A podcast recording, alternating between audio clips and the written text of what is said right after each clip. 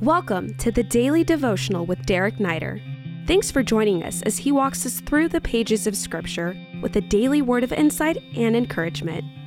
Hey, great to be with you today. We're in verse 12 of Isaiah chapter 51, if you have your Bibles. Thanks for being with me today. I want to encourage you, if these are a blessing to you, because you know it is always good just to get in God's Word today. And the truth is this, there are a lot of Christians who don't really have a daily devotional moment. They don't really know where to start. This is a good primer just to get people really actively, regularly in God's Word on a daily basis. So, you know, if someone's on your mind with that, I would encourage you to pass these daily devotionals on. And then also, you know, maybe there's a friend you have that's not a Christian. And, you know, we're dealing with topics that, you know, situations in life direct us to God. And there may be a topic that emerges here that you can send and just believe that God is going to use His Word to speak to their heart. So think about that today, verse 12. I'm going to pray and we'll go ahead and read. God bless your name today. That's what we do. We don't have to live in fear.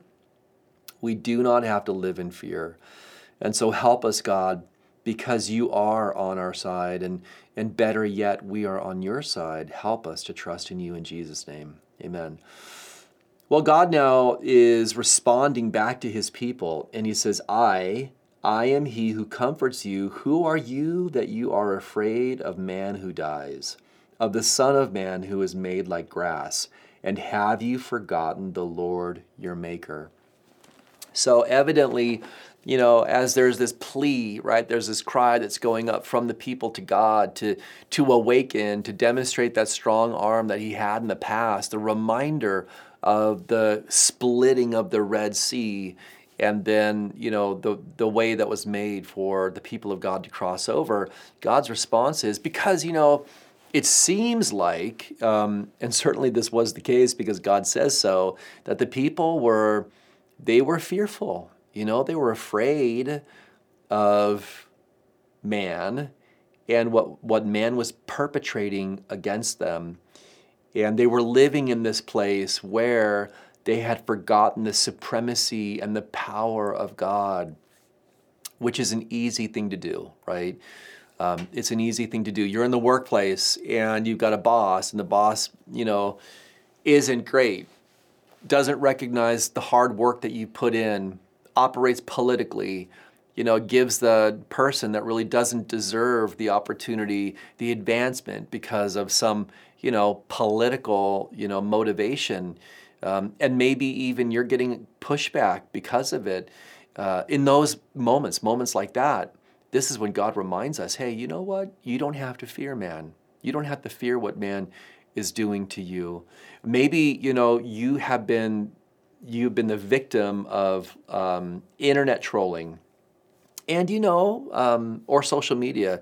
You love God and you're just, you know, you've not done anything wrong. And yet, you know, there's haters out there that are picking on you, and you know how sometimes we can respond to those things. We can be overwhelmed and filled with stress, and we can become fearful over what people are saying and what people are doing, and we can lose sight that the Lord is our Maker, right? This is the encouragement, an encouragement that's picked up in Hebrews chapter 13, you know, where the author to these individuals that were being persecuted, he reminds them, you don't have to fear because God is with you. What can man do to you? And you say, man can do a lot to me. And the answer to that is, even though there are times, right, where people do things that impact our lives, God is still in control. God is still in charge. God is still on His throne.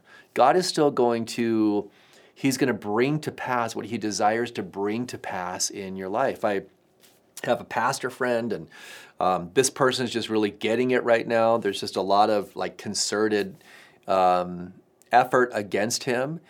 And I hit him up with the verse just to remind him, Joshua chapter 1, verse 9, you know, be not afraid or dismayed, for the Lord your God is with you wherever you go. And you and I have to fall back on that. Because if we don't, you know what fear does? Fear consumes us. Fear is like a fire. You know, Rachel and I were we were at a cabin in Lake Arrowhead not long ago, and we had a fire in the fireplace, right? And I mean, I like big fires, so this thing was like raging, and it just consumed everything to nothing at the end of the fire because it was blazing, so blazing hot. And that's, you know, fear can do that. It can eat up every good thing that God wants to do and is doing in your life. It can eat up your joy. It can eat up your peace. It can eat up the purpose that God has for you, because, you know, when you lose sight of God and you're just afraid about him and her and what they're doing, what they might do, and what they said, you know, on the text thread or what they posted online, you know, pretty soon you can be drifting from the mission and purpose that God has for your life. I honestly believe that God will allow these things to happen in our lives to mature us as believers and to anchor ourselves to him, you know, and to be steadfast and faithful regardless of what may come our way, because at the end of the day, the Lord is our maker. Be strong in him today. We hope this podcast has ministered to you. If it has, we welcome you to rate it or leave a review. If you would like to stay connected with Pastor Derek Neider or find many more teachings, please visit awakenlv.org. Click Visit and then choose Pastor Derek Neider. These links are also in this episode's description. Until next time, God bless you.